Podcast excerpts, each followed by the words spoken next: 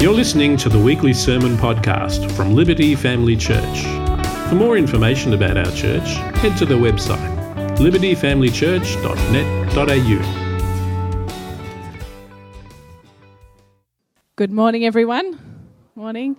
Uh, if anyone's new or visiting here or online, my name's Laura. I'm community pastor here, and I have the joy of sharing with us the word this morning, bringing some encouragement from the word. But as we start, I've got a riddle for you. Anyone in our Connect group who was there Wednesday night cannot answer this because you know what I'm preaching about today.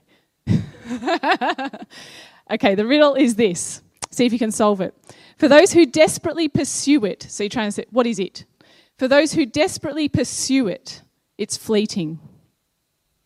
For those who can't escape it, it's oppressive. For those who are subject to it, it's resented. Alas, all seek it, and only one truly has it. We'll read it again. For those who desperately pursue it, it's fleeting. Your cog's turning. For those who can't escape it, it's oppressive. For those who are subject to it, it's resented. Alas, all seek it, and only one truly has it. Does anyone have a guess as to what it is? Call it out. Beauty. Oh, well, that could fit, I guess. Although, yeah, yeah, maybe, maybe, but it's not the, it's not it. Okay, no. Anyone else? Salvation? No. Oh, good one. No, no, not quite. Anyone else before I reveal? Authority. Close. Close. It's control. Control. So I'll read it again. We'll fill in the blanks. For those who desperately pursue control, it's fleeting. For those who can't escape control, it's oppressive. For those who are subject to control, it's resented. Alas, all seek control, and only one truly has it. We know that one of course, is God. So, today, following on from Joel's message last week on the heart idol of power, we're in this series of idols of the heart, and we looked at power last week. We're going to look at another idol, the idol of control, similar to the idol of power, but that can grip our hearts, preventing us from experiencing all the blessing that God had hoped and designed us to experience in life lived with Him. But we're not simply going to look at the symptoms and the consequences of this idol of control that has grips over our hearts, but also what hope there is for us uh, to be free of its clutches. So, how about we pray together now as we open the word? Loving God, we thank you for this time that we have here together this morning. Lord, it's so good to gather together. It's so good to take the time in the week, to make the time in our week to sit with those who, who share our faith, who are brothers and sisters in Christ, to fellowship together and to sit under the authority of your word as we worship you, Lord. And so we ask, Holy Spirit, that you would move in our hearts this morning as we make space for you. We want to have ears that hear, hearts that want to be changed and transformed more into your likeness, Jesus, out of reverence for all that you have done and for the mighty God that you are. We pray all these things in the name of Jesus. Amen. So the riddle's true, isn't it? All of us are prone to seek control in various ways in our lives. You know, sometimes this uh, inclination to seek control takes um, less consequential or even laughable forms. You know, like everyone has an opinion on how to stack the dishwasher, don't they? Everyone has an opinion. In the household, there's always someone who wants to loop the toilet paper over, someone who wants to loop it under, and everyone thinks their way is right, yeah? Less consequential, even laughable forms that we seek to do things our way, to be in control. Other times, our efforts at control may, might take a more organisational or managerial bent, like, you know, managing the family schedule. For those of us with children, you know, we might uh, seek to run a tight ship in the after school routine as we try and get in swimming lessons and, you know, bath and bed and reading and all those sort of things, brushing the teeth keeping a tab on our finances, you know, budgeting, projecting, saving, all of that, like an organizational, a managerial bent to our lives. Other times, our efforts at control can manifest themselves in the creation or like curation of a life, an image that we deem to be good a life that we deem to be good or worth living. You know, we might seek to control the image of ourselves we project to the world, carefully shaping and projecting our ideal self through um, an intentionally curated social media platform, for instance, the way that we dress, the hobbies that we pursue, our interests, and the like. Sometimes this is done in order, when we actually dig down a bit deeper, to seek approval or acceptance, the acceptance of others. Our vocation might be another area in our life in which we seek to exercise control. You know, we plan and position ourselves in the world of work, making calculated, considered career, study, professional development decisions in order to steer the ship of our work lives to where we would like for it to go. Our personal relationships the relationships we have with others are another area of life in which these yearnings for control can come about, can be made manifest. You know, we might seek to position ourselves for acceptance or approval with various friends or in different friendship circles, or maybe take charge over or change the behaviour of a spouse or our children. Now, as I say all of this, don't hear me wrong. Making decisions and setting in place systems and goals and plans in our lives and in our relationships, you know, to better your marriage, to seek to transformation in different areas of our lives, or to take charge over finances of our lives. This is by no means wrong. You know, the Bible says, we heard earlier this morning, we are created in God's image. And that can mean two things. First, that we are, you know, like a father child relationship, we are in his image, but also that we are made to partner with him. We also sang about this morning in that first song dominion, to share partnership with him in the. Um, the dominion of this world, in the care of this world around us. And so God does enjoy when we take charge of our lives. I think as a parent, He loves, a parent, you know, you love to see what choices your children make in life. You know, my children now at, you know, kinder, young school years, younger school years, you love to see what they've chosen to paint, don't you? You're like, oh, wow, that's fantastic. You know, I think similarly, there's a heart of God, and he, he loves to see the ways that we partner with Him in our creativity and the way that we take dominion to exercise responsibility in this world that He's given us to steward with Him. He delights in it. But the clincher is this that God desires that we do this in ways that partner with Him, with a heart that seeks to honour Him in all things. It's about a heart posture that is submitted to and yielded to Him. And those of us here today who we call ourselves followers of Jesus, his followers, we likely know, if we sit and think about it long enough, we likely know the difference, what it feels like to make decisions and plans to direct our lives from a place of peace, of worship, and of prayer, a place with God, in partnership with God. And conversely, doing so out of a sense of grasping to pull tightly into ourselves, um, you know, all the elements over which we're seeking to exercise control. You know, those different approaches, they do, they feel entirely different, don't they? We've all probably made decisions in both of those head spaces and heart spaces before. They are entirely different in their substance. You know, made with God, in worship to God, out of reverence for Christ. Our plans are made from a posture of peace and joy in our life. We enjoy the journey and the discovery and adventure that comes as we partner with God in these things. But when we plan and order our lives out on our own, you know, seeking to control outcomes, to control situations, to control our image, we do so from a place of fear. And this is the tone of control that I'm speaking to this morning, that we're addressing in this message. And if we think about that, if we sit in it long enough, we come to realize that it really is fear that is at the root of our desire to control our lives and the different elements fear that we won't have enough or that we won't be enough. We'll be lacking in some way, be it honour, acclaim, love, finances, meaning, worth. You fill in the blanks, time.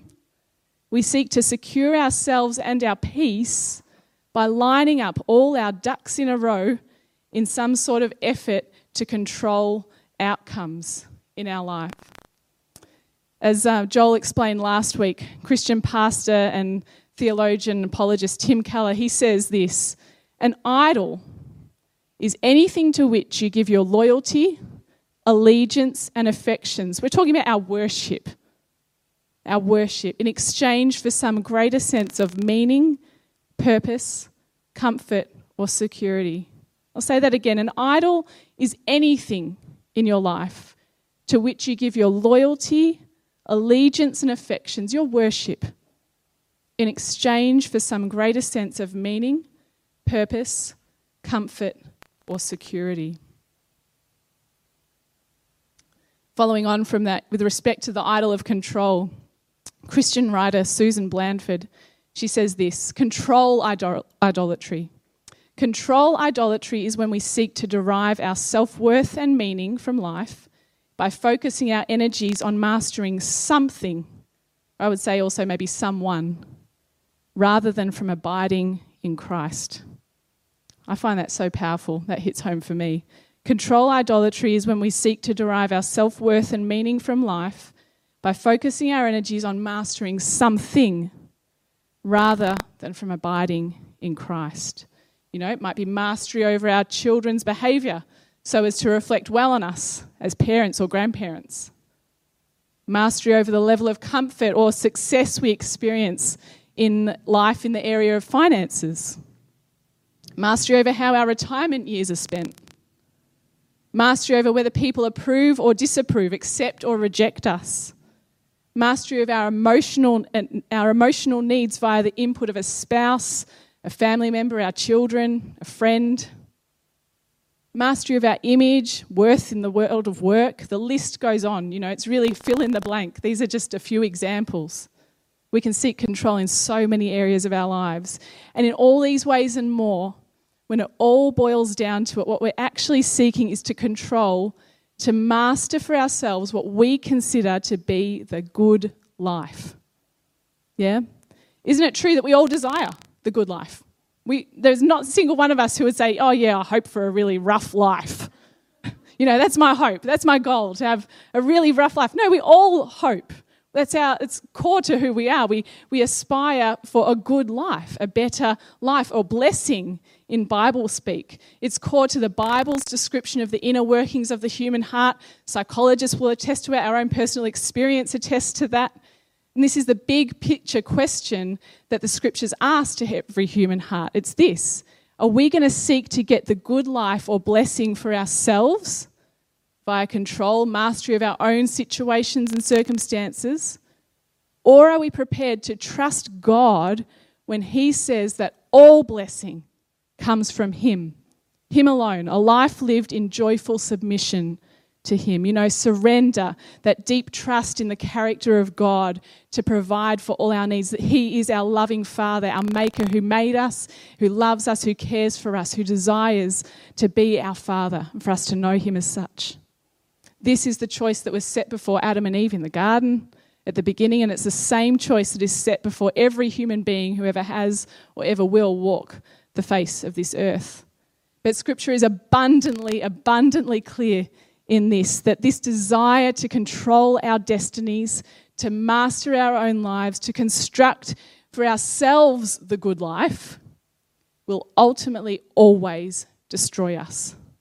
It will consume us, it will enslave us, and it will destroy us. This is the very essence of sin in our lives. All through Scripture, we see the dire consequences that await humankind as we go out to forge a life of our own making control without reverence for God. You know, by no means an exhaustive list. Again, Adam and Eve, their independence in the garden, painting a very clear picture of the destruction that takes place when humans seek to seize autonomy from our Maker. Cain's taking God's place as the giver and sustainer of life, murdering his brother Abel out of a heart of rebellion and pride and jealousy. And you know, you just read Cain's genealogy, you see the destruction all through that family line, um, going through the generations. Jacob seeking to obtain the good life, the blessing of God uh, by his own efforts, on his own terms. The newly forged nation of Israel, barred from entering the promised land after, you know, being freed out of Egypt meeting God at Mount Sinai. They are barred from meeting the promised land and experiencing the incredible blessing, the goodness of God that He had hoped for them to experience there. The consequence of their constant grumbling, rebellion, and failure to trust God at His word that He would provide for their military campaign. the terrible downward spiral of the nation of Israel all through the period of the judges and the kings as they compromised on the terms of their covenant with God, failing to devote themselves fully to the Lord and to get rid of the land of compromising influences. Israel's failure to heed God's call to repentance made through the prophets, leading to their ultimate dispersion as a people in exile. You know, and that's just part of the Old Testament, you know. All through history, we see the, the terrible destruction that takes place when we seek to seize autonomy and seek control over our li- own lives, a position and a, um, a responsibility that ultimately is God's alone. God wants to partner with us, not have us seize control from Him.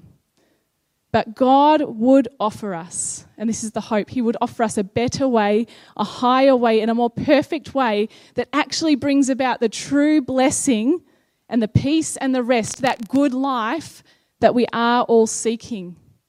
And that way is to trust Him. It's as simple as that, but as difficult as that too. It is to trust Him. And although this seems, you know, counterintuitive to our hearts that are conditioned, you know, we, it's just core to us to want to do life on our own terms, on our own way. It truly is the path that brings us ultimately to that good life that we all desire. You know, many years ago now, in what feels like another lifetime before the pitter patter of tiny feet in our household, early on in our married life, Joel and I decided to travel to the States on a trip to visit his family in North Carolina. Um, we wanted to experience the energy and charisma of New York City. And while we were there, or in the region at least, um, we went down to visit um, friends and previous pastor um, of this church here in their new home and ministry in Haiti. And now, obviously, all these great things we had planned for this trip required us to undergo a long haul flight across the Pacific. There's no other way to get onto the trip but to catch a plane. I guess you could take a boat. I don't even know if that's an option anymore. But yeah, a plane across the Pacific. Now, this flight, this night flight, was all going very nicely. And I must admit, now sometimes as a parent with young children, I fantasize. Like my parents recently had a long haul flight. I fantasized about being on that flight and being able to sit down for 18 hours or whatever their flight from New York to Auckland was, doing nothing, being fed, watching movies. It sounds wonderful. I would even bear economy to go through that. Not that I've ever travelled any other class, but I would, I would go a long haul flight. So we settled in. We had our foil wrapped aeroplane dinners. We'd chosen a movie to watch before we were going to try and get some sleep, and then we hit a patch of turbulence. Now, I've never been a great flyer. I find the whole experience really unnatural and unnerving, um, and I engage in a whole lot of prayer and positive self talk, um, you know, trying to bring you know, my logical, cognitive part of my brain to have precedence over my you know, the fear response that um, wells up in me as we're up in the air. I've never been a great flyer. I know at a conscious level that every flight has its bumps, its shakes, its ups and downs, just as, you know, travelling in a car or a bus on the road does. You know, the aircraft's travelling at high speed across different, you know, zones of air pressure, all of that. Of course, it's going to be bumpy at times. But this was unlike anything that I had ever experienced to that date or have since. We'd been served drinks after the dinner service, and we were there having been told to put our seatbelts on, and the cabin crew told to sit down with their seatbelts too, which you know that it's going to be really bumpy if that's happening. So we had our seatbelts on. I was watching my hot cup of tea, like literally leap this far out of the cup and back in. You know, experienced like periods of prolonged weightlessness as the aircraft was like buffeted around. I was, you know, scared out of my boots. And being the nervous flyer that I am anyway, you know, I was thinking, oh gosh, are we to, is this to be our end in the Pacific Ocean in the night flight? um, now, could I have bettered my lot? Could I have bettered my experience and the experience for all my fellow travellers if I had jumped to my feet, raced to the cockpit in a pre 9 11 era, perhaps, before doors were always locked, flung open the door and grabbed control of the flight controls with my two hands. Could I have bettered my lot? Would I have felt or been more in control at that point? No, of course not. As much as I might have wanted to do anything, anything at all to improve my comfort and sense of peace and safety on that flight, that action would have been absolutely, if I'd been able to complete that action, would have been absolutely counterproductive and detrimental and dangerous to both myself and everyone else on board that aircraft that night. I am not a qualified pilot, despite my long held dreams of being an astronaut for a good number of years in my late childhood. I would not be a good pilot either because I don't have the nerve. And so I don't have the skill set to do that. I would not have been a good one to take control of that aircraft at that time. It wasn't the flight I'd hoped for. It wasn't the smooth, stress free, relaxing trip to the States that I would have chosen for myself.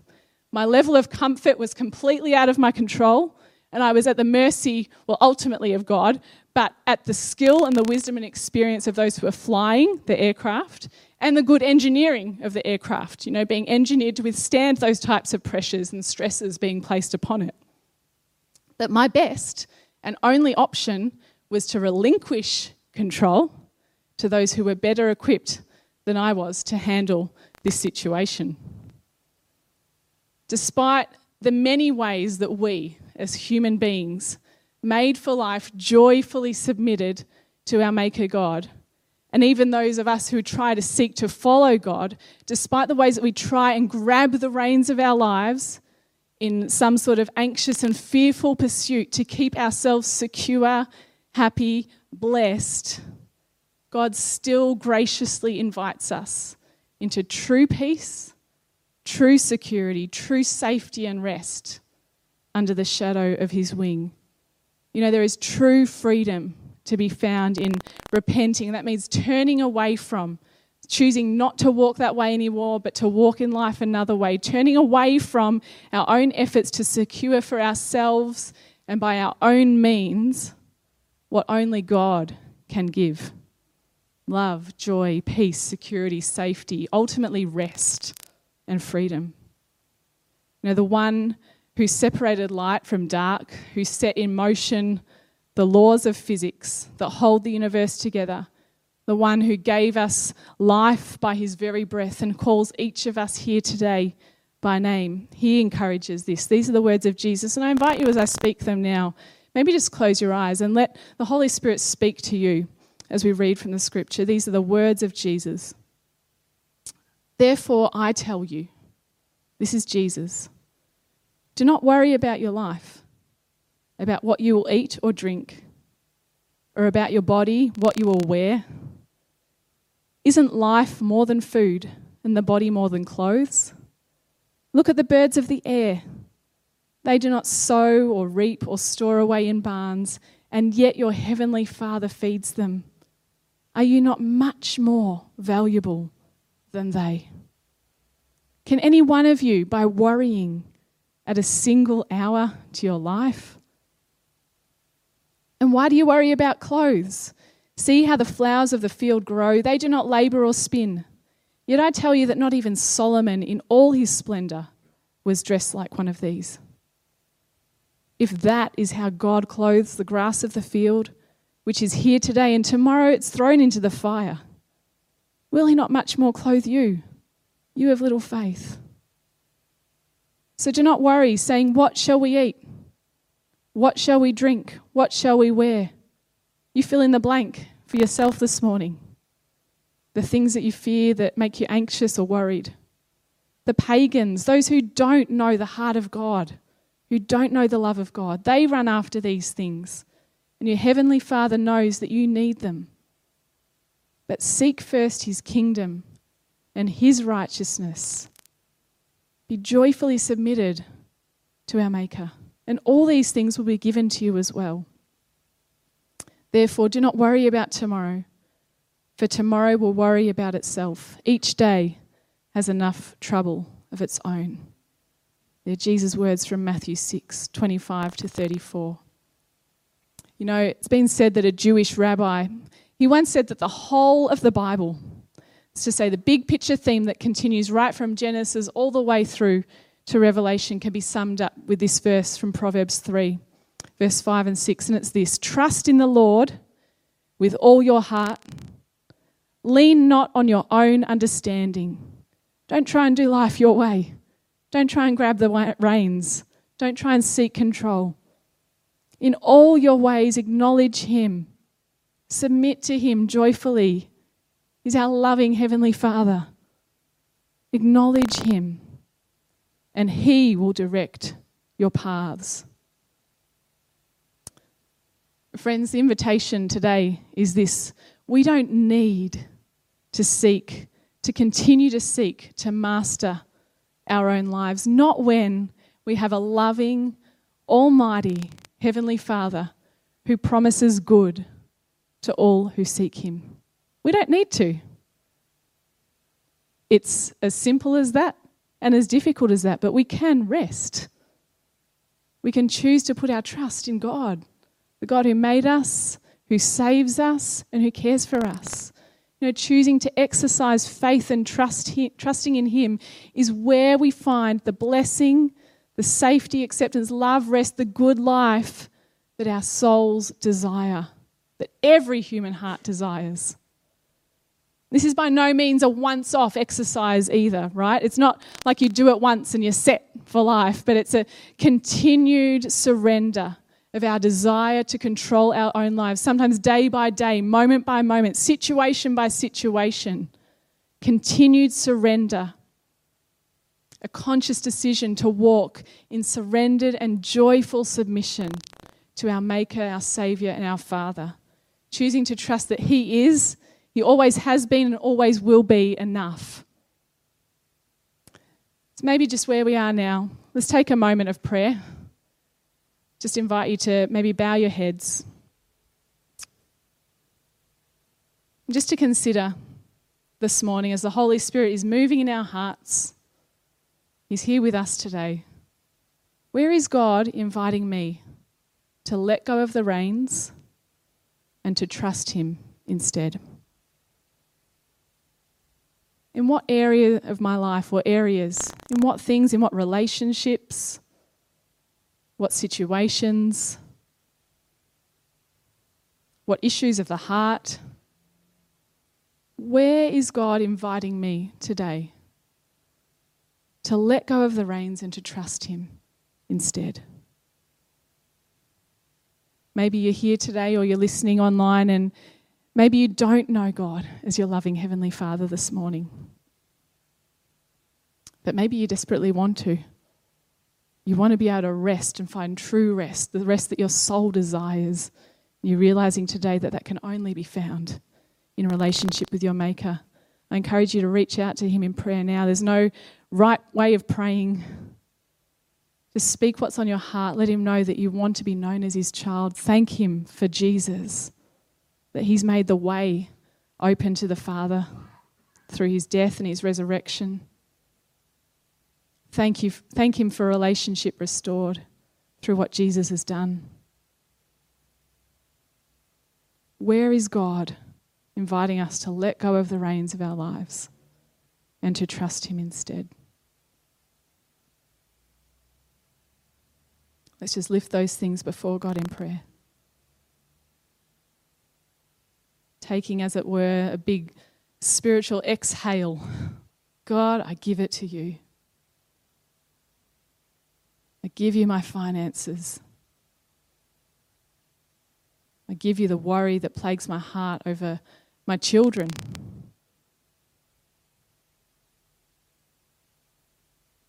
I give you the need to seek approval through the image that I project of myself to the world. You've already approved of me. Whatever it is this morning, give it over to God. He loves us, He cares for us, He desires that we would come close.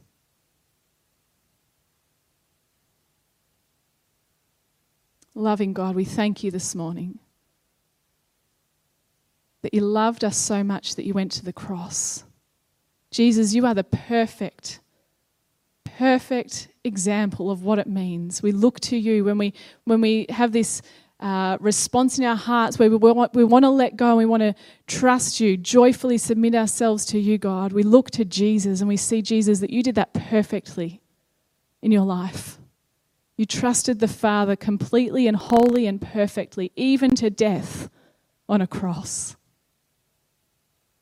We thank you for that, Jesus. We thank you that you went all the way, that your trust didn't waver in your Father. And Lord, as was said earlier, just as we came to salvation, as we came into right relationship through your grace, through putting our faith in your grace alone, we continue in that grace and we know, Lord, that we can't stop ourselves from worrying. We can't stop ourselves from being an anxious people, fearing that we won't have enough. But Holy Spirit, your grace continues to perfect us, to make us more like the image of Jesus, who trusted you completely and wholly.